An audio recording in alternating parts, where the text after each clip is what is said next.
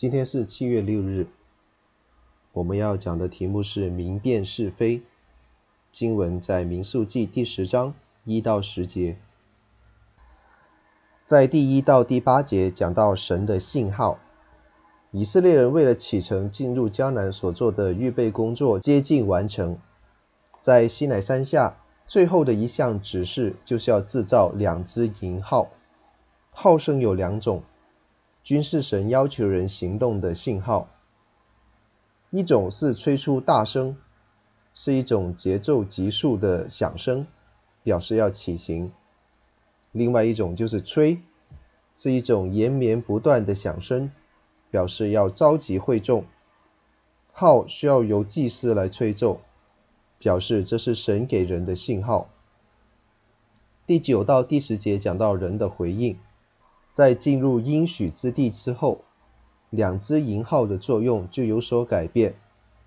那个时候，号声要表达人对神的仰望；在战争的时候，节奏急速的吹出大号，就表示祈求神的纪念；在节期献祭的时候，号声绵延的吹声，则是呼召百姓来同心敬拜上帝。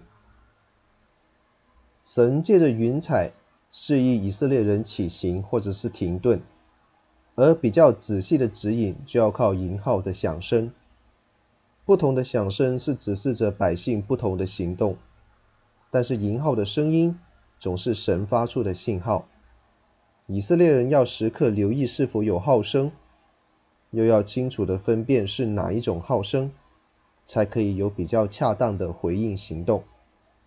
若不警醒预备，百姓很容易就会轻忽，或者是不能正确的回应上帝的指示。信仰之旅要求我们慎思明辨，否则就非常容易走了歪路。年轻人们都有多姿多彩的生活，在求学的阶段就经常可以接触一些比较前卫的思想。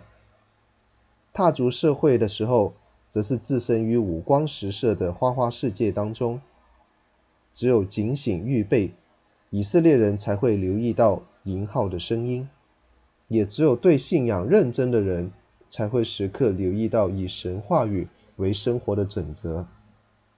只有留心静听的以色列人，才会能够辨别不同的号声；也只有重视神话语的人，才能够正确的接受神的信息。从求学到踏足社会这一个路程，是信仰之途上面伤亡率最高的一个路程。生命的改变让人忘记了要留意号声，结果就在信仰之路上抛锚。